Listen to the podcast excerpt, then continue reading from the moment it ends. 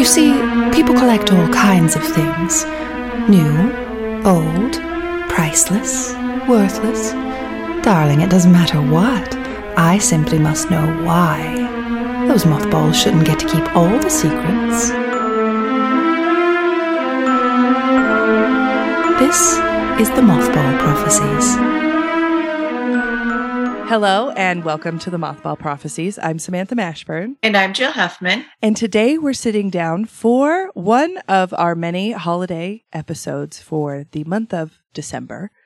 Jill and I are taking it a little easy this December. We're both very busy with work. This is our busiest time of year, Literally. bar none. And uh, if you see a hairdresser, you see a nurse, just give them like a high five and a Starbucks gift card. I know. I always tell everybody, well, before COVID, I always say hug a medical professional Uh huh. during this time of the year and just tell them they're doing a good job because Because why is it so busy, Jill? What's uh, for us, it's called the deductible dash. Everybody has met their deductible by this time of the year. And so now it's a rush to get everything done that they've been putting off, Mhm. which, you know, I don't blame them. We, I do the same thing Mhm. sometimes. Mhm. Um, for us, though, we meet our deductible very early because my husband is diabetic Mhm. and his supplies cost a shit ton of money. Mhm. So you're cheating? No, I'm kidding. So we cheat a little bit, but by, by this time of the year, I have no flex pay. So it's like Mm, nothing happens. yes. And mine is I get to this time of year and I realize, did I schedule my second teeth cleaning? Did I get, and then I just go, I guess it waits until January because I know that it's funny because the, the dentist like my second teeth cleaning is always in October. Mhm. And October is a hit or miss for us, whether it's going to be busy or not. This October has been super busy. And so I keep getting called, we have you down. You need a second teeth clean. Would you like to schedule now? And I'm like, ooh, yeah, no, I don't, I don't have time. Mhm. Yeah. Nope. And I just went back full time to work after a year working part time. And I did not anticipate my books filling as quickly as they did for December. And the other thing is like the daycare that my son goes to closes for the last two weeks of the year, which rightfully so, right? They work, Yeah, yeah. but it's also like At the same time, it's like, fuck. fuck. so they're closed from uh like Christmas Eve until the Monday he goes back is the 3rd of January. So I will be home for two weeks with my toddler, which will be fine, but he's going to be so bored. Oh, I know. The twins have been home for a week for Thanksgiving. And yesterday I just looked at it. I'm like, I love you both so much, but I kind of want to kill you a little Mhm. bit right now. Mm-hmm. And then they, ate like last night, of course, being the assholes that they are, they hugged you and they're like, We're sorry. We're so annoying today. And you deserve to be, you know, quiet time too. And I was just like, Thanks, guys. Thanks for bringing that mom guilt Mhm. up to the very front. This is how they get you. They act like I know. feral creatures all day, and then they go touch your little face and they go, I love you. You're like, I love you. I'm so sorry. my son for Thanksgiving. I was putting him in the car and we were going to run some errands on, Black Friday, which I forgot was Black Friday. And I put him in the car and I buckle him in and I said, You did such a good job yesterday for Thanksgiving. I hosted my first Thanksgiving this year. And it was just brief moments of panic, nothing crazy. And uh, I put him in the car. I'm like, You did so great yesterday. And he goes, Yeah, I listened. I was so nice boy. I said, You were so nice, boy. And then he looks at me and he goes, Mom, you did so good yesterday too. And you listened Oh. and you were nice. And I was like, Thank you. He goes, You did so good. You did good. Also, the other day, this may be TMI, but it's funny. I was in the bathroom, okay, mom break time, sitting there scrolling TikTok or whatever. And I hear from outside of the door, my son said, Mom, hurry up and wipe your butt. You're all done. Hurry up. Hurry up. And so I started laughing. I went, okay. And then the other day I said, I need toilet paper. Will you bring me some toilet paper? And he goes, Mom, there's wipes right there. And he comes into the bathroom and hands them to me. And he goes, See, good job. And then left. and I was like, and my husband goes, Did he just tell you that there's wipes and that you're doing a good job? And I went, Yeah. Yes, he did. And I feel better. I mean, I everybody needs that pat on the back. Uh huh. And it is it is getting to the time of year that I've waited for with my son because he will be four in January. And so the first Christmas, there's really no excitement, right? They're just like, those lights are Yeah. dope. It's cool. Yeah. They just stare at you like, what's going on? Uh huh. And then the second Christmas, there was like, he started to get that like presents were a thing and like opening them was fun. And so about October, he started mentioning Christmas, right? And started talking about it and he'd bring it up to Jill and, and literally anybody that walks in my house, Christmas is coming. And so now it's making us very excited about starting these new traditions with my son. And this is where we're like building those memories, you know, that you grow up with and then you get married and you're like, what did you do for Christmas? This is what I did. And then it's weird for a couple years and then you get past that. Yeah, so that's the hardest thing when you get into a relationship with anybody because you just assume everybody has the same traditions. Mm-hmm. I don't know why we think that, but we do. Yep. Like that first year, my husband and I um, were married because we had lived together for a few years before we got married, Mm-hmm. but we still spent Christmas kind of apart with our families or whatnot. And um, but that first year we were married, he wanted to open all the presents on Christmas Eve. Excuse you? I just looked at him. I'm like, uh, no, you you get one. Mm-hmm. He's like, no, you open them all. And I'm like, uh, Santa didn't come, did he? No. Mm-mm. I was like, so that was like maybe one of our first arguments Yeah, what are you over doing? when to open presents.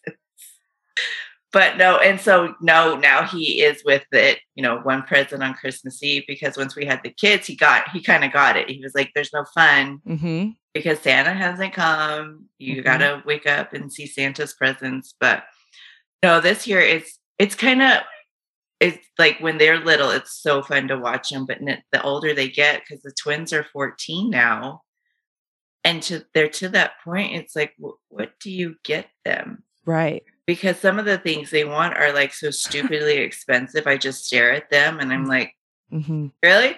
You think that like I could just like pop that out anywhere, no problem? Mm-hmm. because my husband wants the whole gaming system. Ah. because he has the Xbox and he has a TV, a bigger TV, which is fine, but he wants like the whole like system, like the PC part now. Oh.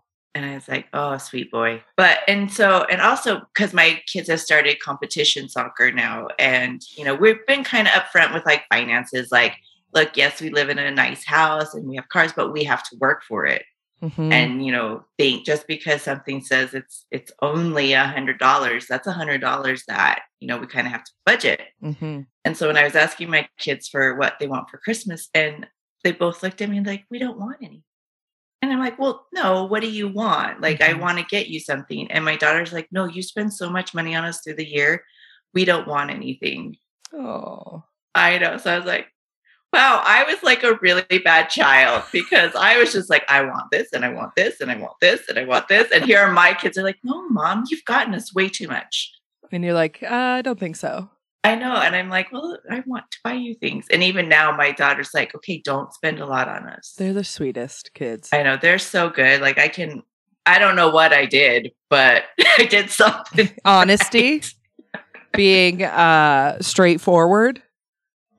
You know. But yeah, so no, we we have our we've started some traditions since Ethan and I have been married, since the kids have come along. Yeah.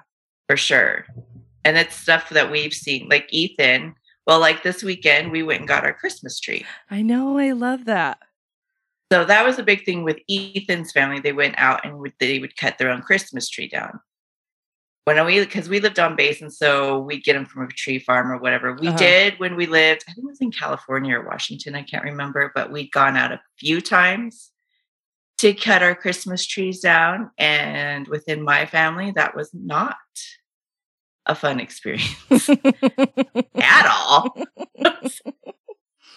was there was there arguments? There was a lot of arguments and silent treatment. Uh huh. Yeah, Yeah. Yeah. And so the first time my husband wanted to do it after he had bought in his truck, I was like, "Oh no, we don't do that."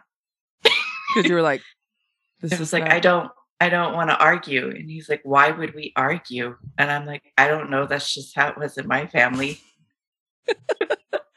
Yeah. Uh I we've never I only had a real Christmas tree for like a couple of years when my mom was married to uh, her now ex-husband and he was like insistent on getting it. I think they just went and bought it somewhere.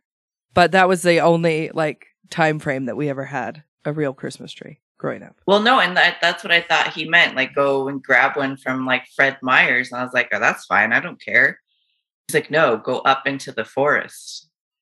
I'm Or like, I, yes, that's exactly what I thought the whole time, our first time, because this is the fourth year we've done it. Okay. Because we didn't do it the last couple of years because we had just moved into this house last year and I had gotten COVID. hmm And then the year before that, we were in a small apartment while our house was being built. So we didn't do it. So this year, Ethan was like, We're going. I was like, Mm-hmm. But no, with every tree we've cut down, we always cut like the wedge before we chop it down, you know? And so we've kept every wedge. oh, We do it and like we write the year on it and that. And so cute. yeah, That's that's so- our new, that's our Christmas tradition. What did you grow up doing? Like, what was your Christmas traditions as a kid? You know, like the one thing is I always remember is we always got to open one gift on Christmas Eve. Mhm. And um, my parents, now I know why they would choose the present because it was the Christmas jammies. yeah, Like I got like one year, my mom did let me uh, pick a gift, and I can't remember what it was. And I kind of just looked at it like, what is this? And then my parents were like, oh, I, well, I don't know it. We'll see. You have to see and then later on it, oh it was a cd and i didn't have like a disc player or anything and they were, and they were just like, "Fuck, I forgot that's that was in that wrapping." And so i was just like neat cd because we didn't have a cd player in the car so i was just like Just gonna look at this. okay thanks guys and then i got like a stereo whatever i can remember that happened to my husband one year too he opened batteries I was like, "Thanks."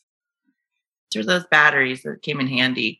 Um, but a tradition my dad and I had done most when I was little all the time is we would we would open the presents before Christmas. cheating? You were cheating with your f- dad? Was in on it? Dad was in on it. Dad caught me Oh, my husband would do this. because I would shake him, and he's like, "What are you doing?" I was like, stared at him, wide eyed. I'm like, nothing. And he's like, Are you trying to figure out? Because it would be presents like for my grandparents or something like that. Because my mom knew right off the bat she never put any present except Okay. for one under the tree because I was notorious. Because if I'd shake something a little too hard, Uh huh. the wrapping would come off.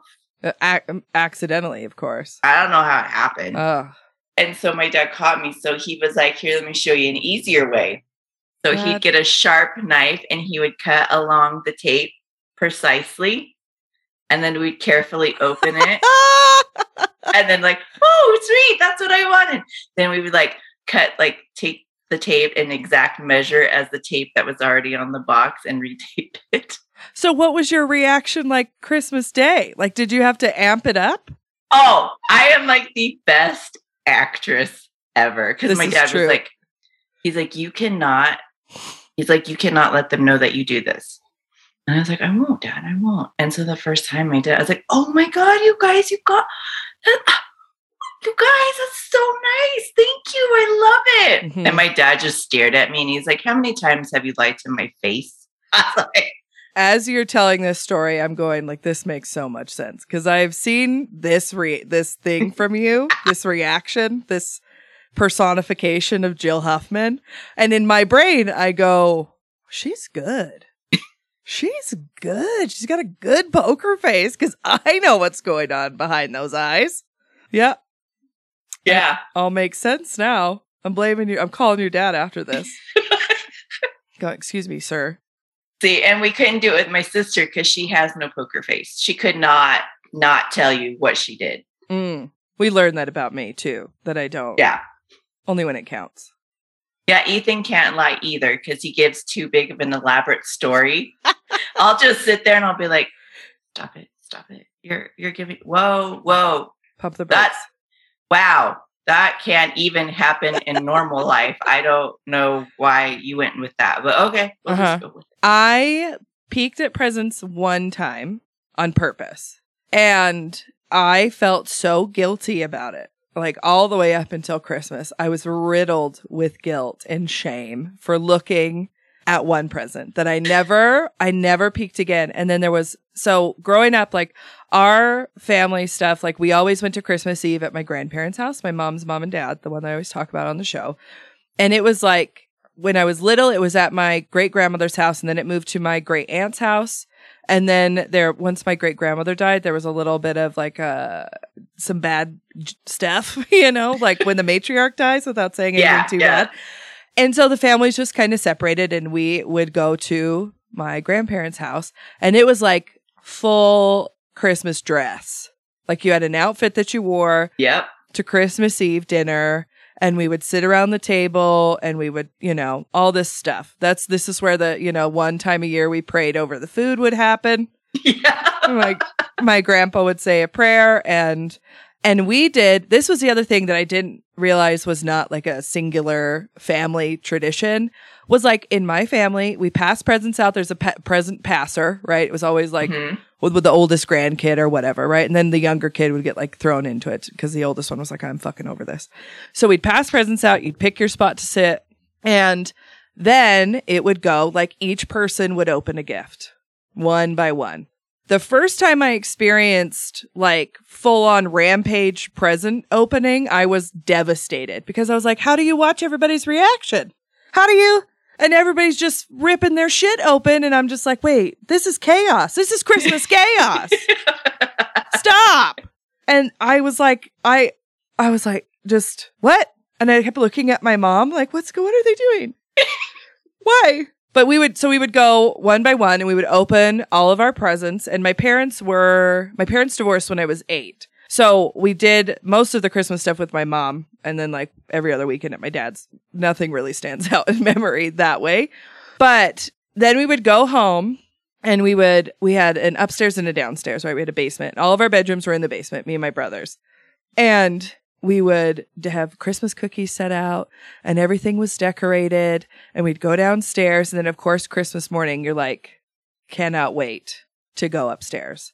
But we couldn't go upstairs until we were like summoned, right? Cause now I understand it as a mom. My mom's like, chill the fuck out.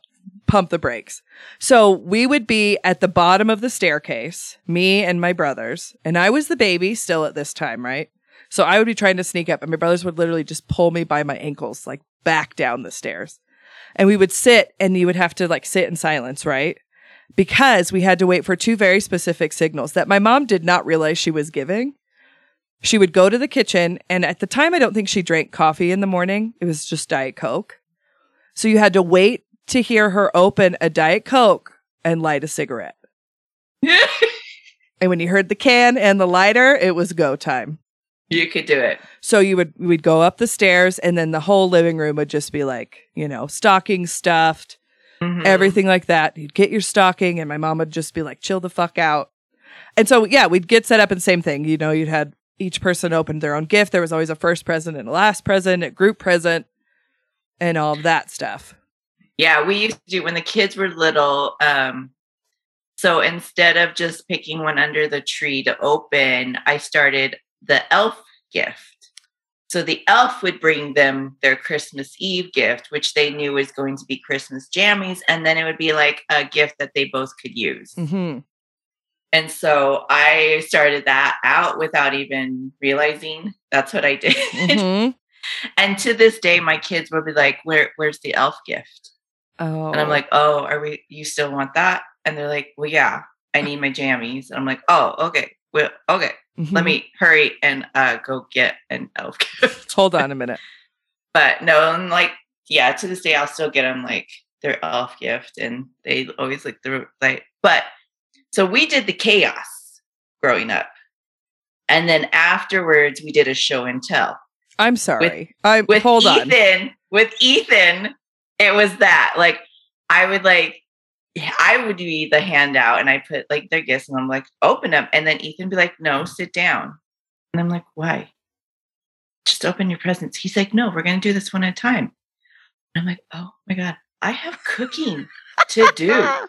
I don't have time to sit here for five hours while you each individually open. Mm-hmm. Mm-hmm. So uh, now how is your transition feel? Do you still feel that way? Yes, because he um but I have learned that I will like buy cinnamon rolls from like Geraldine's or something like that so Mhm. that breakfast is at least done. You've adapted. I don't have to do that Mm-hmm. because normally I would make Christmas breakfast. Mm-hmm.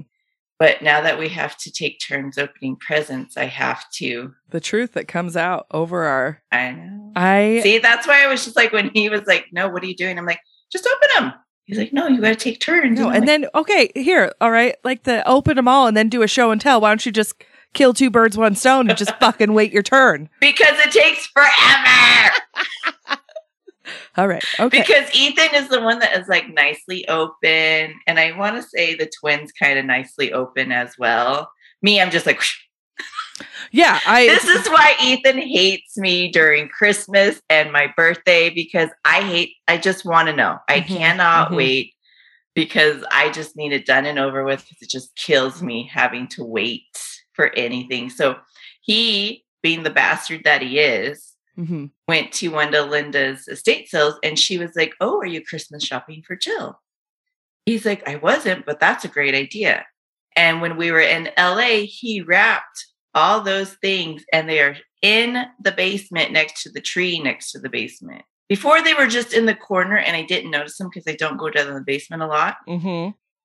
And uh, he had said, Don't don't open them. I'm like, what are you talking about? He's like, I know you saw those presents. I was like, what presents? And I went down there. I was like, you asshole. I was like, it's one thing to know that I'm getting presents. It's another to have them stare. And then Isley's even like, she, like, he has her watching me at all times mm-hmm. because I'll get near him and she'll be like, Mom. She needs a. Does she need a near- spray bottle to spray you away from the present? Ethan's like, and I know your tape tricks. I know all your tricks. I will know if you open. Them. He's on to you. He's like, nice try. Yeah. They're like bank bags. You open it and you just come up all blue. I don't know what happened. The dog was getting into them.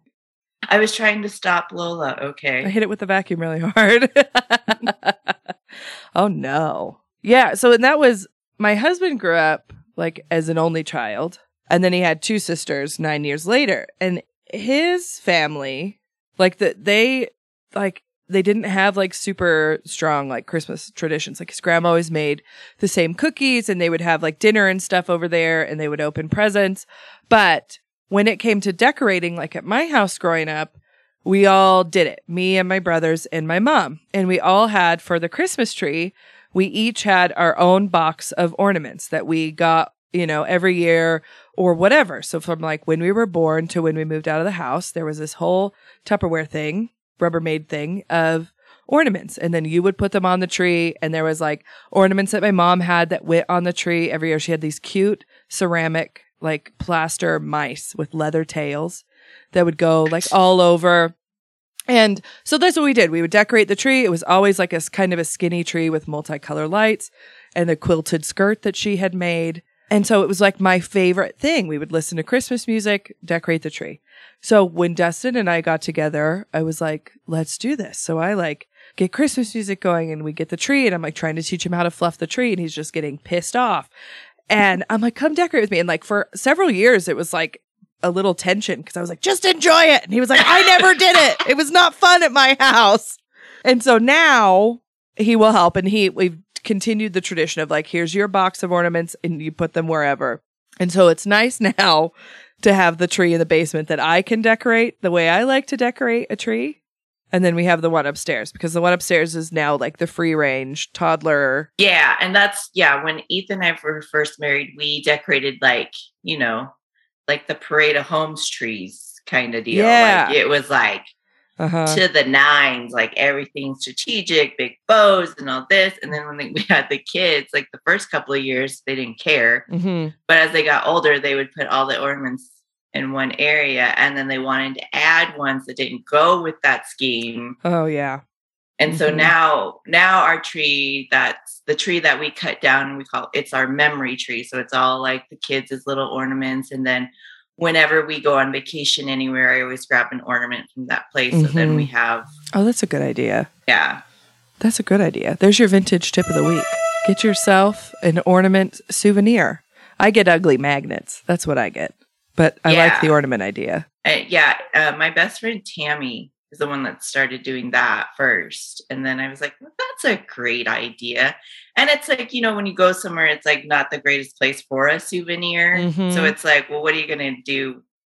And Right. so, like, when we went to New Mexico, um, Albuquerque is known for their uh, hot air balloon festival. Oh, right. So I got this really pretty hot air balloon festival one. Cute. And um, when we went to Disney World, I got a couple from there. That's a good idea.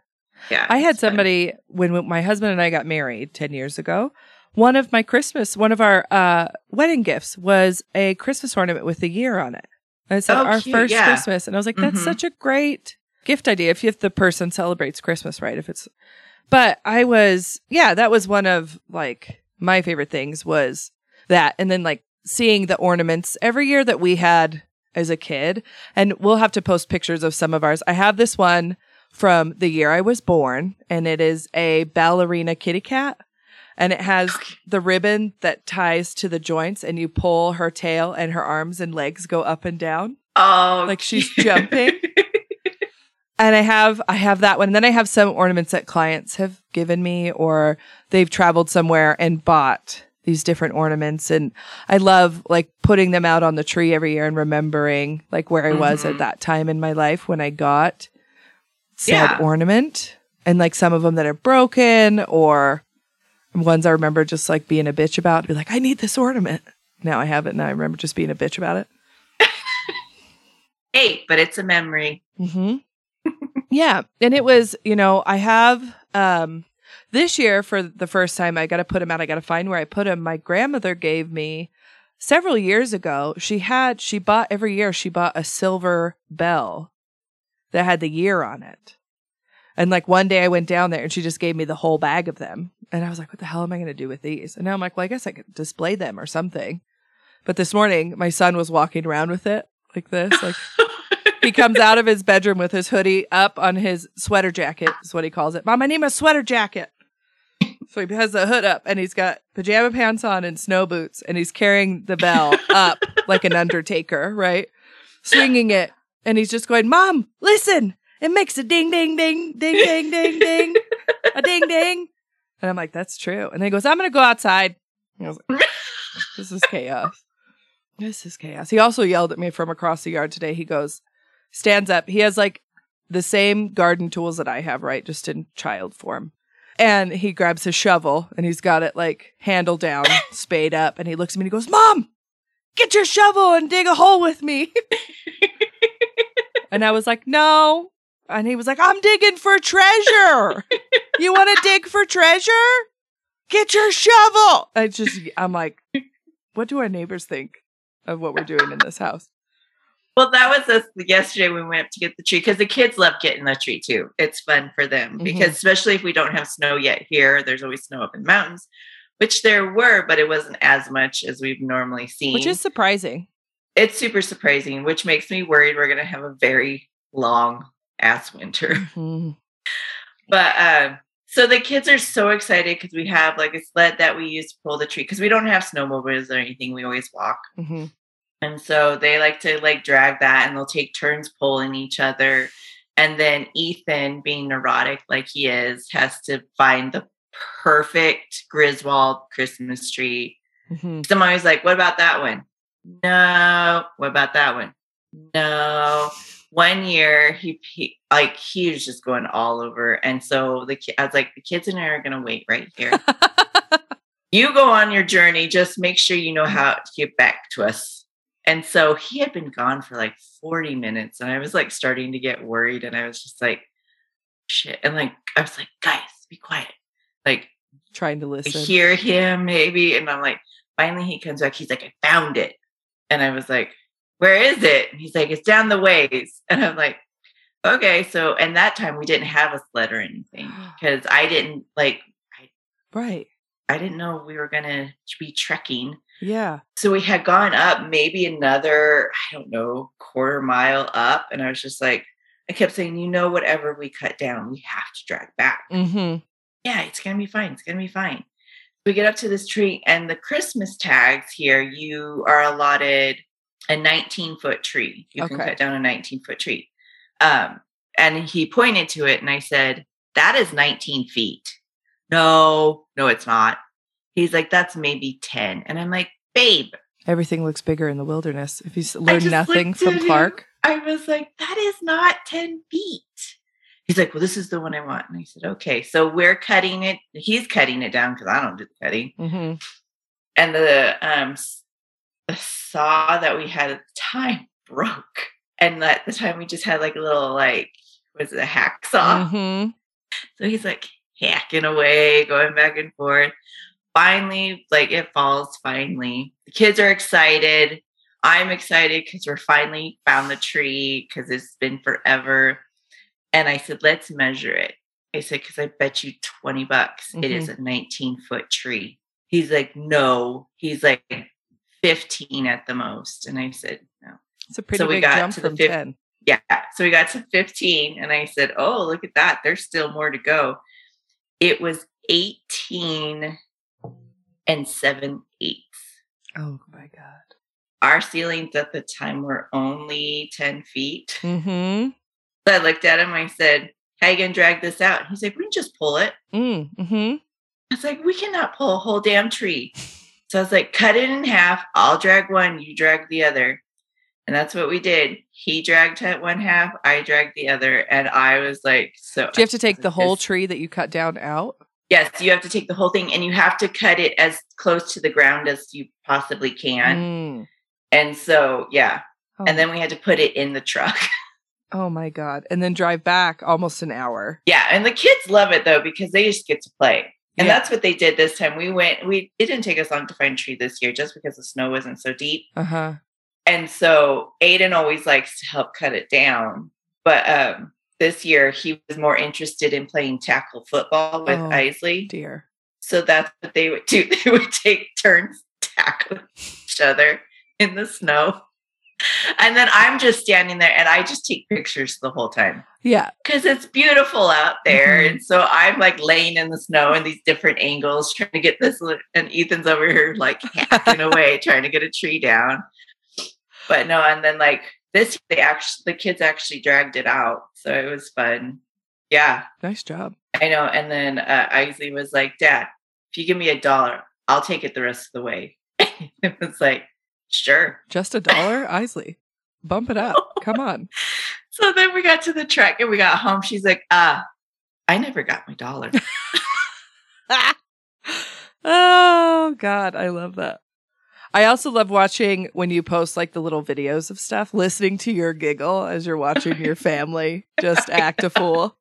Is like my favorite thing. you mean like the whipped cream launcher that they did?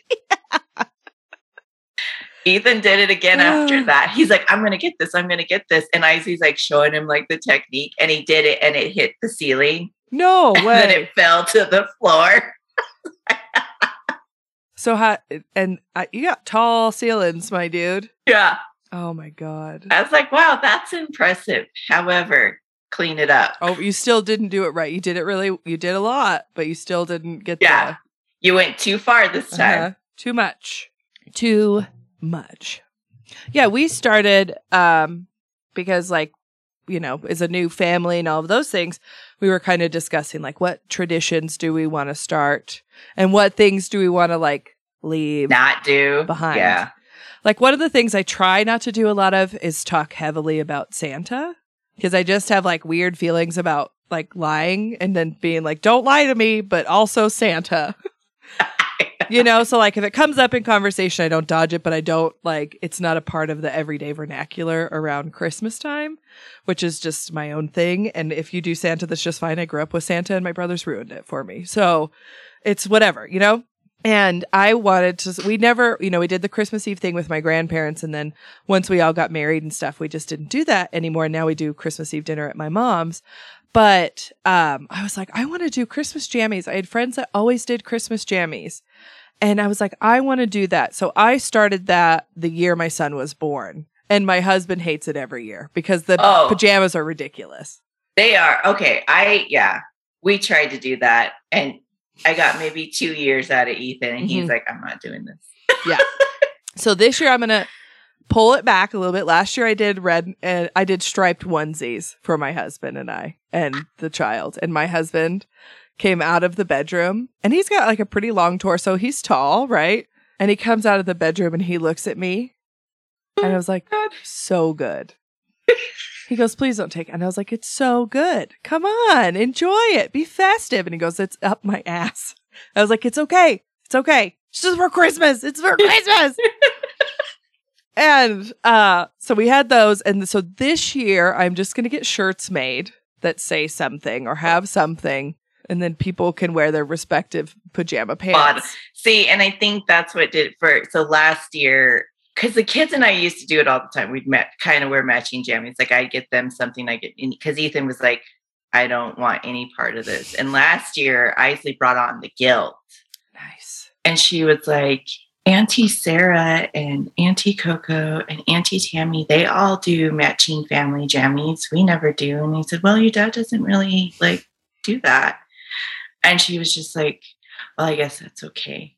So again, my mom guilt like Mhm. ratchets it up because she was like, It's a new house. It would just be nice to have a new tradition. And I was like, You're good. Mm-hmm. You learned that from me. You're Mhm. so good. say, you're, this is your So- child.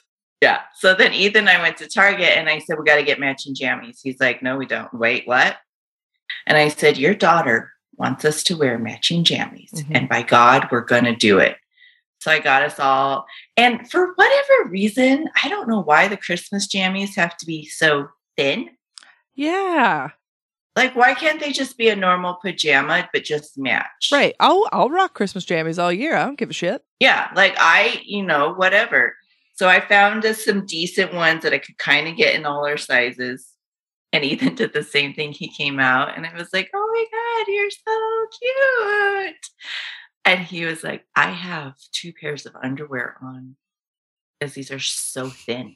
And I was like, I know, but it's fine. It's for your daughter. Mhm. And you look great. He's like, I swear to God, if you take pictures of me in these, I will kill you in your sleep. And I was like, no, don't worry, don't worry.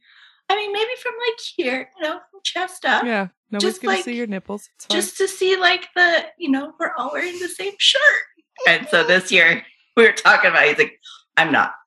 It's like, if you buy them, I'm not wearing them. And that's like, that's fair. That's that's fair. yeah. So the kids and I are wearing like zipper jammies, our own zipper jammies. And I found on uh was it Fenty Savage or Savage Fenty Oh yeah, yeah. Rihanna's line. She's got these really cute little zipper jammies for women and men actually. So I bought myself a pair some of that. And they're on sale right now for 25 bucks. Going right now. Uh yeah. I am look I like it every year. I like and we take a picture in front of the tree and we all look, you know, tired and it's just because Yeah, and I yeah, and once we decorate the tree that night, so tonight we'll make hot chocolate and we'll watch Elf. hmm And we do hot chocolate with a little bit of Bailey's. Hmm And then we make popcorn. That was something my husband grew up with, was making popcorn with Christmas. And we will decorate and we put on uh the Griswold family Christmas. Christmas See, vacation. and we so we will watch that after Thanksgiving dinner. Mm. Is what we when we that's when we start the whole Christmas thing. But this year it was at my house and um we didn't get to watch it. And so uh one of my nephews, he's like, We're not watching it. And I'm like, We will watch it, dude.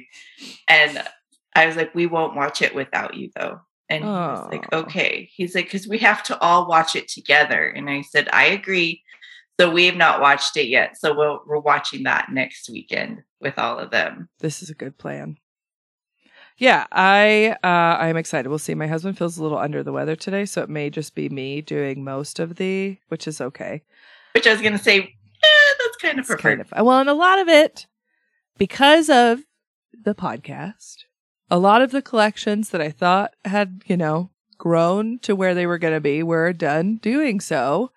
And with what we've learned and what we've seen, my vintage Christmas collection has grown exponentially in the Oh last- my God. Especially this year, for whatever reason, there was a lot of Christmas decorations going out. Yes. Yes. And now that like, you know, we kind of know what stuff is, I in 2019 before we started the show, it was when we were getting ready to like head into what the mothball prophecies was going to be. And so I was on Facebook Marketplace looking for things and there was a Christmas ornament lot in Pocatello and it was like five or six boxes of Shiny Brites and then some glass West Germany blown glass ornaments. And it was like all of them, I want to say for under $50 or just at 50 bucks. And I like got in my car and drove to Pocatello because I was like, they were in the boxes. They're beautiful. That, that started it. But yeah, over the last year, seeing stuff at sales, uh, the Goodwill, thrift stores, yard sales, just was wild. And Yeah. auctions, online auctions. Online auctions for you have been very good. Yeah. I just got a huge Christmas lot.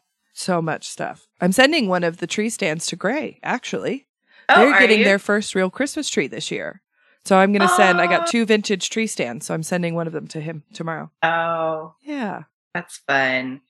Yeah, I um because I was pulling out my Christmas stuff today and I've got a bunch of new stuff, but um I didn't think I had bought a lot of vintage, but I've got like I think like eight full boxes of vintage like Shiny Brites and I think the other one's like holly box or something like Mm, that. mhm. and then I have wood ones. And I have some of these cute little um they look like little toy soldiers, but they're uh felt and they're Oh, Japan. felt ornaments. Yeah, they're and then um garland and tinsel and Mhm, yeah, mhm. lot. And it's been like with the show, it's changed my perspective on how I hunt for things. And like my brain before thrifting and was very seasonal, right? I'm like looking at stuff and I'm like, well, I don't need that right now. I don't, I'm not gonna. Mhm. And now when I'm out and I see something that is not in the season I'm in, I'm like, oh shit. And then I just have a spot in my storage room that I put all of the things. Like I have like a half empty uh, Christmas box that I put holiday stuff in or my Halloween stuff. And I just look all year long and it's really, it's paid off because I decorated a full six foot Christmas tree with ornaments and still had stuff to spare. Oh yeah. Yeah, Mhm. I've got so I'll have our tree upstairs, I have one downstairs, and then I'll put a little one in our dining room and I have more than enough ornaments for all three. I love it. It's so fun. hmm And I have also like before. I think in my brain it was a very very much like feast or famine about vintage, right? And I was be like, oh, this it can only be used for this purpose, right? Mhm. Now I have all of these ornaments, right? And some really old vintage ornaments, almost antiques, but some of them are missing the tops, right? And so now I've made the transition into like these are okay to be used for a craft that will still be displayed at Christmas time. Like it doesn't Right. It doesn't defeat the purpose of what it is, nor does it change its value or any weird thing, right, that we do in our brain about uh, vintage stuff. And I'm also going to do behind us where we record, I'm going to change out the display and make it all Christmas and hang ornaments from these little wire IKEA shelves. So there's a, a cute Oh. little display behind us. Switch it out for the holiday. That's cute. Yeah. But there was one thing that we found this year in the house that Jill and I will forever love. And it was our last pick through the house where we were finding all of this stuff, right? And it was, we still could have probably spent another hour there and found more stuff. And we had found so many great vintage Christmas items from this house. And one of the things we found, I saw them, I had never seen them before. And I was like, we have to grab those. So I grabbed everything that was in the drawer. And when we got back to Jill's house and laid everything out to see what we had, one of them dropped and broke. And I was devastated that day that it happened because I think it was a Santa head. I was so sad, but it was, it was what it is, right? It was the end of its vintage journey. And they were, what we found were these Christmas light bulbs that were figural. So they were in the shape of, like, I have one that's a double sided girl's head.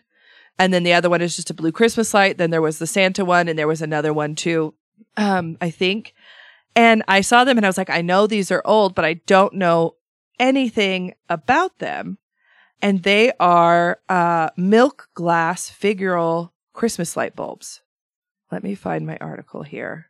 This week's Curio Corner is a little different. We're just gonna we're gonna wrap into some of the stuff that we found that has become a more of a favorite part of our collections.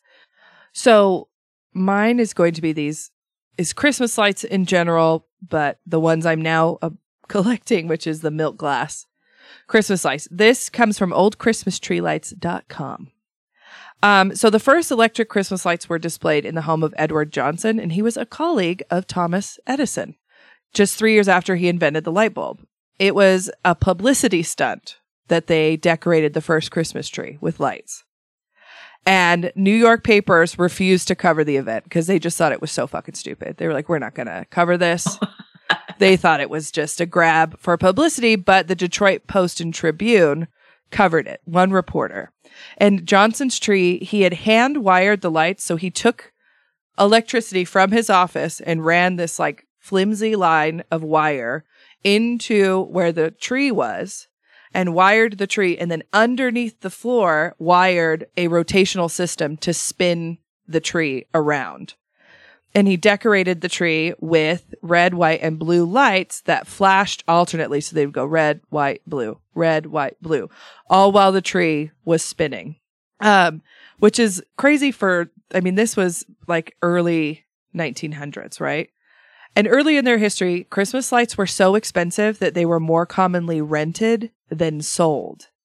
Because this first tree happened and then people started to see it. And of course, it started in the very upper class, right? If you could afford electricity, you could afford to have Christmas lights and buy the bulbs Oh, yeah. to light an entire tree. So you could, if you couldn't buy all of the bulbs and the string and everything to go with it, you could rent the bulbs. And there was a time that they thought that Christmas tree lights had to stay upright. They couldn't hang upside down or side to side. So there was companies that were devoting like tons and tons of time to try and figure out how to get them to stay upright on a tree. And they were doing the lights, the, the lights were touted as being safer than candles because that's what they lit Christmas trees with before was just fire. yes. Which, But- I mean, at the time sounded like a smart idea. But they were not safer. They still got so hot. Matter of fact, one of the glass ornaments I put on my tree last night was melted on one side. Shut up. There is a hole through the glass bell. Um, so uh, electricity lit trees, they did not become universal until after World War II. So lit electric Christmas trees with lights were not in homes until after World War II. Wow. Okay. Many of the early Christmas tree lights burned so hot that they were just as dangerous as the candles. True outdoor Christmas lights were not introduced to the public until 1927, almost 45 years after the first electric tree lights were demonstrated. The sets were offered for sale as a safe to use outside before um, before 1927, but they were small, dangerous, and extremely impractical for the average family. It's also interesting to note that while Christmas is uniquely a Christian holiday, most of major Christmas lighting companies were owned and operated by people of the Jewish faith. Huh. Many of the earliest figural light bulbs representing fruit, flowers, and holiday figures were blown into molds that were also used to make small glass ornaments. The, these figural lights were painted by toy makers and they were both, so they would be blown into the mold, much like, you know, depression glass and things like that, and then taken out and painted. The bladed wall socket and plug that we still use today are developments of the devices invented to allow interconnectability of multiple strings of lights, right? Patented as tack on connectors, there were several versions available, but eventually the bladed one out and evolved into what we use now, which is the wall plug socket. General Electric was the first company to offer pre wired Christmas light strings. Prior to this, lights had to be hand wired on the tree, which sounds so dangerous. But GE was unable to patent their string. And then the market was open to anybody. So then everybody started making Christmas lights because the patent wasn't secured by General Electric. Um, it's common but incorrect belief in the early days of electric Christmas lighting that Christmas light bulbs would burn longer in an upright position. Early decorators, like I said, spent so much time trying to get them positioned on the tree just right. Hold, please. So when they first started, there was large intermediate size base for outdoor Christmas lights. And then what they were sold as was seven lamps that were wired in a parallel so that the failure of a single lamp would not affect the rest. earlier lights are round, but in 1928 they were swirled or flame shape, and they were also painted on the outside. But later issues featuring, uh, well, later they started doing the scratch proof inside color, um, and those are what are still made today. Although they are once again smooth rather than textured, and the color is on the outside. Um, it's interesting to note that General Electric and Edison Electric distribution companies sponsored many neighborhood decorating with color light contests in an effort to induce sales of their lights. Which I'm like, is that where Candy Cane Lane comes from here? Oh, maybe. Maybe. So the interesting thing about what I'm now collecting is these are so most figural Christmas lights were made out of milk glass for one specific reason. When the Christmas lights were blown into the molds and then hand painted, that paint would flake because of such high heat, it would cause the glass to expand and then contract and cause the paint to chip and fall off of the ornament. So they didn't stay painted for very long. They had a really short life. And therefore, people were just throwing them away because they weren't pretty to look at anymore. And because of the war, there was not as much distribution coming out of Europe, which is where most figural lights were made Austria, Germany, France, all in that area. Then there was the war, and so things were not being shipped from Europe. So Japan took up the cause of making figural lights, and they started making them out of milk glass. And Hmm. then they were painted by toy makers, and then unfortunately, a lot of children were used to paint these um, Christmas lights. And they were made to imitate just different shapes at the time, whether they were Christian symbols or animals, food, fruit, and different things like this. But these started in like the 20s and 30s was when um, they started to make these. And then they fell out of popularity and we went back into just regular glass ornaments. Um, but I thought that was so interesting because when I looked at them, I was like, these look like they're so old, like 20s or 30s. So then to find out like why they were made and how they were made was just so cool. And makes it even more sad that I dropped that one. I know. Oh, I know. It was a little. Mm-hmm. It was like slow motion It too. was. It was. So there's your little blip about uh little Christmas lights. The milk glass ones remained popular until World War II and then they fell out of fashion like everything else. Yeah, and then like now it's like they're slowly coming back, and Mhm. it's like this trend. But um, one thing I've noticed though, and I have started collecting these, and my best friend Tammy has been collecting them for quite some time. Um, are nutcrackers. Um, I don't think I own a nutcracker. I didn't either until so in Houston, every November they have what they call as a Nutcracker Ballet because the Houston Ballet puts on the Nutcracker performance. Mhm.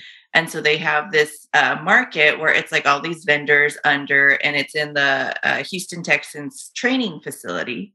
Oh wow. Yeah, it's like huge. Like it's, I think it's three or four days because you need at least two good days to see everything. Wow. Um, but it's they have different vendors, all sorts of things ranging from like food to jewelry to kid stuff to decorations, like all spectrums of Christmas under the training facility at the Houston Texans. And every year they have like their their one they always have a section of nutcrackers, but they always have like the year's nutcracker. And so Tammy always tries to get at least that one. And she's got a ton of them and they're so pretty. And then I had gotten three little vintage nutcrackers last year, I think at a sale. And um, they're not very tall. I think maybe they're like three inches, maybe. And they're all different cut. Like there's like a red one, a blue one, and a green one. And they're just little toy soldiers, and they're like the cutest little things ever. And then I got to thinking, um, a lot of my decorations though kind of look like nutcrackers. And so um I couldn't find like just like general like a good article, so it's kind of going to go all over. But um so uh this part of uh this article is from slate.com and it's it, it says a brief history of nutcrackers, but this thing just goes on forever. So if you would like to read the more in-depth stuff about it, because it goes like it talks about the woman's own collection and her mom's collection and wow. all this, but um, but it says the dolls originally symbolized good luck in German tradition. One popular origin origin myth holds that a wealthy but lonely farmer who found the, pro- the process of cracking nuts to be detrimental to his product- productivity. Uh, and he offered a reward to whoever could come up with the best solution. Each villager drew on his own professional expertise. A carpenter advocated sawing them open, a, sol- a soldier shooting them, because I mean, That makes sense. Just shoot them. shoot them open. It's Yeah. easier. hmm But it was a puppet maker, a profession that seems to loom a large in European tall tales, who won the day building a strong jawed, levered mouth doll. German homes didn't typically have more than one of the dolls, and so during rough economic times in the early 19th century, the region's toy makers took to the roads selling this, um, their uh, the dolls elsewhere, Russia, Poland, Norway, the surrounding areas. Uh, demand increased by the 1970s, um, had begun to produce them commercially because if you've ever tried to crack like a big ass walnut, and I don't know why these became such a Christmas staple, but I remember Yeah, we always had a bowl full of nuts. like we get walnuts or pecans, hmm and we'd like you'd have like the traditional like Frenchers, hmm but uh, my grandpa, I remember he had a nutcracker and he would just like wham that baby. And we were just staring at it like, oh my God. Wow. It's like, as children, we're sometimes idiots because it's like, you smashed his jaw. And then you put it in your mouth trying to smash it. Mhm. No, just me. No, I was thinking of my own experience with things you you see as a kid and then you do it not knowing. And mine Yeah. was chocolate coins. My grandpa used to always give me chocolate coins. So I thought all coins were chocolate, and my mom was very good at the Heimlich maneuver, the pelvic thrust, I think is what Oh. it's called now. Yeah. Yeah, Good, choked a lot good. on coins as a kid. I mean, it took a while before you realized. Still struggling to this day. I mean, I still don't think, I wonder why they just don't. hmm Um, but Nutcrackers got what would turn out to be the biggest boost when Peter Tchaikovsky's adapted um, an 1860 Hoffmann Christmas story called "The Nutcracker and the Mouse King," which is famously, uh, which is famous and wildly successful ballet, first performed in 1892. Wow. The ballet wasn't immediately a hit. For so, for years after its debut, the German version of the Nutcracker featured therein remained largely a regional phenomenon. In fact, the most popular nutcrackers at the time of the First World War were probably wood carven human or animal heads made in the Groden Valley of northern Italy. The Nutcracker wasn't widely performed until the mid 20th century when it became a distinctively American hit.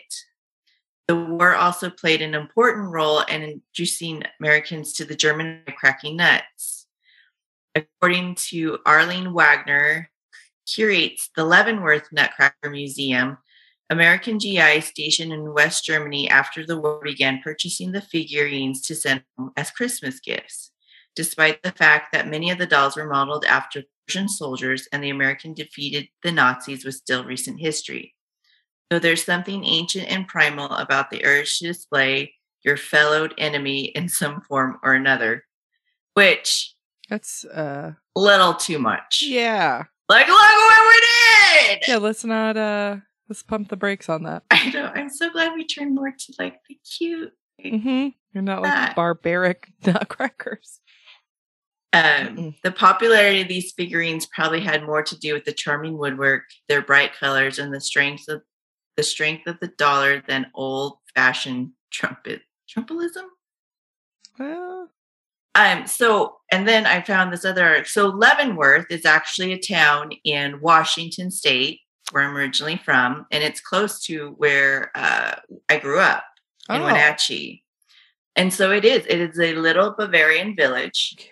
Everything is Bavarian. Like uh, the food there, um, they have German beer, the German wines, German chocolates. We go every Christmas. So if you're close to there, you have to go during Christmas time because they like that bitch. Oh, and I bet they have the best- Everything from head to toe is in Christmas lights, Christmas decorations. We used to go there every year during Christmas time. Um, and they they have nutcrackers everywhere. Oh, I love this. So and they so they have this museum and it has nutcrackers from all over the world. And I found an article that says they have um, over 7,000 nutcrackers ranging from Roman times to present. What? Yeah, and then they go on. on. So the history of this museum, it opens its doors in 1995 as a private showing for the collection of um, this couple, George and Arlene Wagner.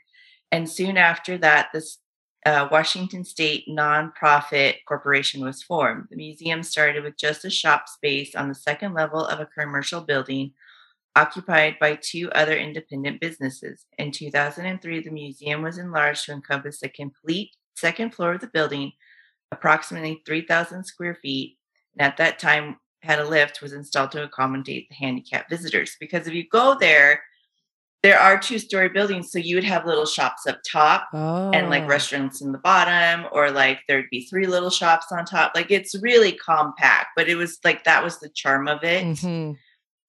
Um, let's see. Feels just really a- old world. Yeah, it does, and it does feel like I don't know. Maybe one day I'll get to Germany and be like, "This is bullshit. This is nothing like This is nothing like Leavenworth, This is Washington. not how I expected this to be." Um, but so they have all sorts of. Hang on, let me find it. So they said the the oldest known metal, it, the oldest known nutcracker was metal, and it dates back to third, fourth century BC, and that one is in a museum in Turin, Italy. Wow. Um, but Leavenworth has a bronze Roman nutcracker dated between 200 BC and 200 AD, and it was found in 1960 after being buried for over 1800 years. Whoa. Yeah, and so then they also have iron lever nut nutcrackers um, from the France region. Um, the wooden ones, which are the most popular ones that we know. Um, the first wooden nutcrackers were simply two pieces of wood fastened together by a leather strap or metal hinge. By the 15th and 16th century, wood carvers in France and England were creating beautiful wooden nutcrackers. They used the wood from their um, from their area, but preferred boxwood because it was fine grained and uniform in color. Oh. Many of these delicately carved nutcrackers can be still seen in the museum there. Um, but they have some from like Austria and Switzerland, and of course, Germany. Um, okay, so this is the one on Germany. Standing wood n- wooden nutcrackers in the form of soldiers and kings were shown in Sonneberg and Eisenberg regions of Germany in 1800 and 1830. The term Nussknacker appeared in the dictionary of the Brothers Grimm. It was defined as often in the form of a misshapen little man in whose mouth the nut, by means of a lever or screw, is cracked open. In 1872, Wilhelm Faulkner, known as the father of the Nutcracker, made the first commercial production of nutcrackers using a lathe to create many of the same design. They have uh, one of his nutcrackers, and it's like 1880. Whoa. Um, but yeah, so I highly recommend if anybody is ever near, it's like three three hours east of Seattle, Okay. I think. Um, but I mean that whole area is so beautiful. But um Leavenworth is like one of the places I always like if anybody's gonna be close to that area, I always recommend them going there because it's such a cute little thing and the nutcrackers are so beautiful. Oh. Well, and it was, we went to an estate sale this year that Linda put on, and it was insanity. For it was in Idaho Falls, and the woman had a garage full of Christmas, and there was like a Santa blow mold, and but she had a collection of probably a hundred nutcrackers that were all German nutcrackers. They were all German, all handmade. Um, and she had them very reasonably priced. yes. Um, and I told because I kept going back and forth on whether to get one or not, and I was Mhm. just like, no. And then I told Ethan because she was because that sale went on for Two quite some time. Uh huh. And uh, once she started to have the sales, I told Ethan because he had he was going to go back just to look to see what was left. And Mhm. I said, "Well, I said if those nutcrackers are there, will you get me one?" And he said the woman in front of him snagged all of them, and I think there was like maybe twenty left. And I was like, "Oh, oh well, it wasn't meant to be." It's so sad. I wish I would have. This is the other, the forever regrets, right? Of shopping. Knowing things, right? Several months after a really good sale like that. And then thinking back on the things I saw and like I should have taken longer to look through the ornaments or like whatever, right? I know, but you're like me when there is so much, it is so overwhelming, and people are like on you and around Mhm. you, and like you just And and it's, I, yeah. When it's a lot of people like that, like there are some people that go to estate sales all the time and kind of know like estate sale etiquette, right? Like you're kind of paying attention to people coming in and out of a room and like moving out of the way because the house is not built for, you know, a bunch of people to be in. And there was no like, um, like a certain amount of people in, certain amount of people out. It was just like a free for all. yeah, and it's really yes, we're all collectors, and yes, we're all looking for that special thing, but you also need to be aware if somebody got there first, then they got there 1st Mhm. I mean, and it's like if you don't need all of them, don't take all of them. Yeah. That's what really irritates Mhm. me because when he said that, Yeah. I was like, she's reselling them. There was a lot, a lot of resellers at that sale. Nobody buys 20 nutcrackers for their own collection. And I told him because there was one, it was a little toy maker one, and he had his little table and the little toys, and it was just beautiful. It's just darling. It was so cute. Oh. And I told him if that one was still there, that's the one I wanted. Mhm. I said, but if it's not, I would be happy with any one of them. And I just wanted one. And Yeah. he said, like, that woman just like sailed in and snatched them all, Yeah. which I get. You are in, you need to make a living. I totally Mhm. understand that. But at the same time, it's like you couldn't have left like three. Well, and it's gotten the pandemic really ramped up reselling, right? There's so many more resellers now. And yeah, it was the Linda usually has like two or three hold tables, maybe four hold tables at her sales. There was nowhere to put anything at your tables because people had filled them with the stuff that they were taking out of there. And there was this group of people that were clothing resellers. There was a lot of Patagonia and Pendleton at this sale and they came out with trash cans, like yard size trash cans full of clothing that they were buying from the sale. And I was just like, I get it. I get it. Like you got to make your money.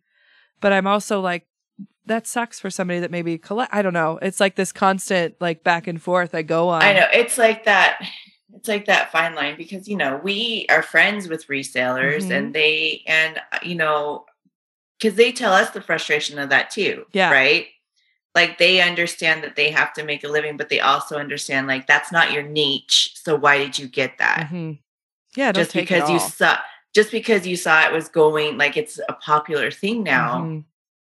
What you know, I Mhm. don't know Yeah. it just gets frustrating because where you and I are not resellers and stuff, and we want these things for our own collection. Mhm. It just gets a little frustrating sometimes. And I don't know if it's like other places or something, but like we went to that one yard sale or estate sale, and the woman had boxes and boxes of jewelry. Yeah. And we had got we I had found it first, Yep. and I had showed you and Melissa, and we were like going through it. We weren't taking everything, Mm-mm. But we and it was in a little corner of a porch. There was barely room And- for the three of us to stand. there. Yes, and we were looking quickly. It's not like we were holding every piece up to the sun to see is this real? Is And we were fake? not in anybody's way. No, and you know, we had one lady, she just kept putting her hand in. Mm-hmm.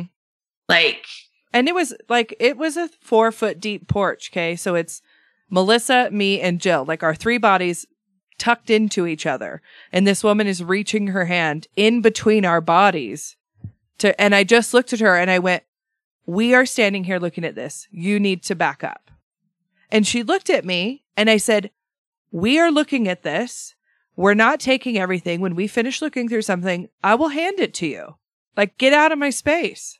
Yeah, and then we had that one guy coming. He's like, "Oh, you guys found something good to sell?" And I was just, I looked at him and I said, "I plan to sell none of this." Mm-hmm. I said, "This is for me. I love vintage rings, and that's what I was looking for." Yep. And he was standing on the other side of the balcony. And he goes, Yeah, Well, how long are you guys going to take? well, and da, da, da, da, da. and- Yeah, because he thought we found some good stuff, Right. which to us we did. Like I found some great jewelry, and some of it's brand spanking new, Mhm. and I got a couple vintage pieces. But to me, they're I loved them, and he was like, "Oh, how much do you plan to sell that for?"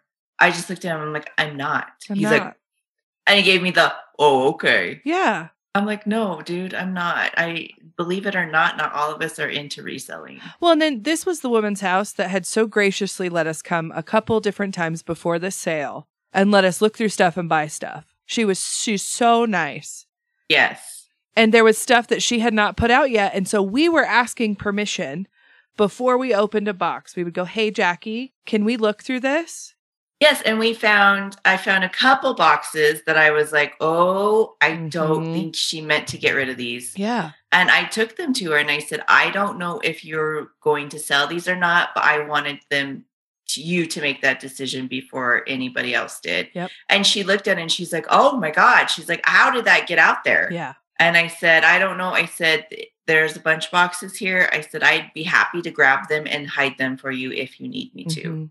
She was so And sh- overwhelmed. yeah, and she was like, "No," she's like, "These two boxes are like definitely not for sale because Mhm. I guess it had some of her mother's jewelry in it." Oh.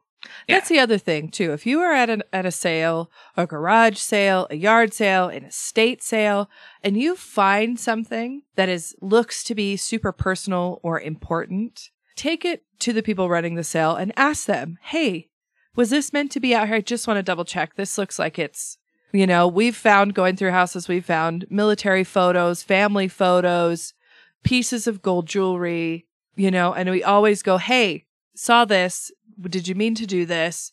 And nine times out of 10, they're like, Oh my God, thank you. I had no idea that got put out.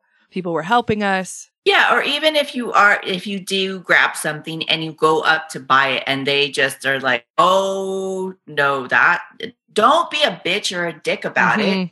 That's their that's theirs." Yeah. Yeah. Just say, Oh my God, I'm so sorry. No, you please keep that. and that being said, we went to another estate sale and it was a gentleman and we knew his daughter and she was the one trying to get him to get rid of stuff because he had so much of Mhm. it.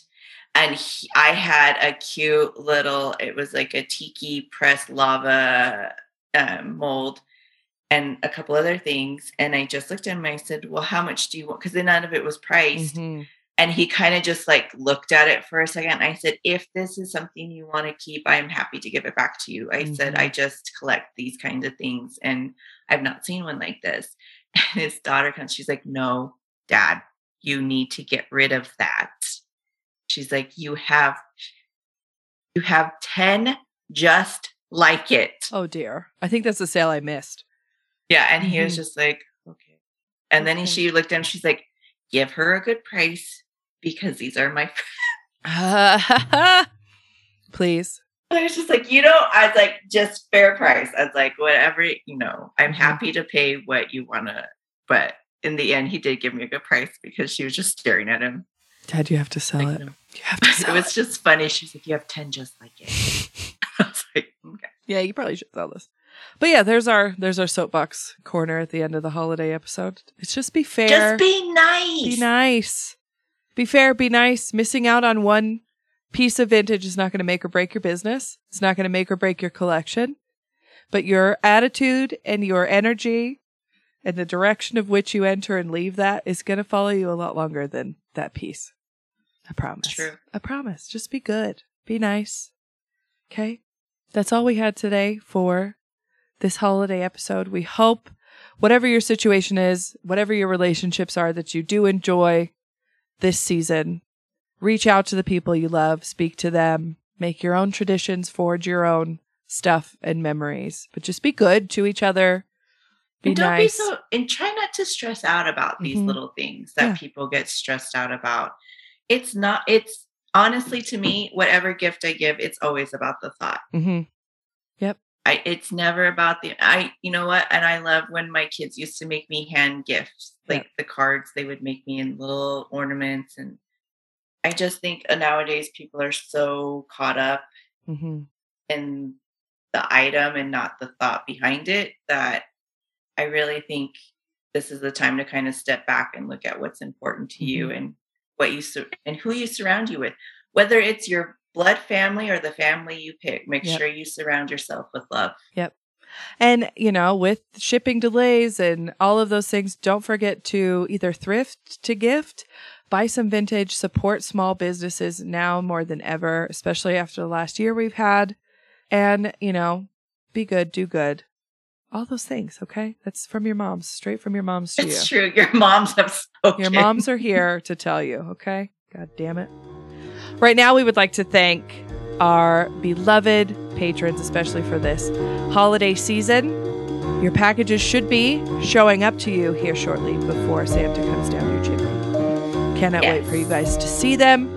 Right now, we want to start by thanking Katrina and Erica in Arizona, Ray in Colorado. Emily and Crystal in Nevada, Ruth in British Columbia. Ruby and Autumn in Ohio, Aaron in Wisconsin. Melissa and RJ in Florida, Gina in South Carolina. Julia in Sweden, Jasmine in Kentucky. Kyla in Indiana, Kelly, Javier, Donna, Mandy, and Riley in California, and Betty, Lisa, Aaron, TC Lionel, Melissa, Christina, Becky, and Ashley in Idaho. A gigantic thank you to our team behind the scenes here at the Mothball Prophecies. Grae for making the show great every week and adding in your little touches of excellence. We really appreciate it. and to spell check for your lovely words every time on paper. Literally every time. Thanks for helping me write emails, ads, all of it. You think it's my brain? Mostly it's spell checks. It's a, it's you. It's ninety percent spell check. We have the idea, but spell check just makes it sound She- really good. She perfects it. As always, I hope you find some good shit that you really love. and I hope you look under the tables and pass on the joy. That's right. Bye. See ya.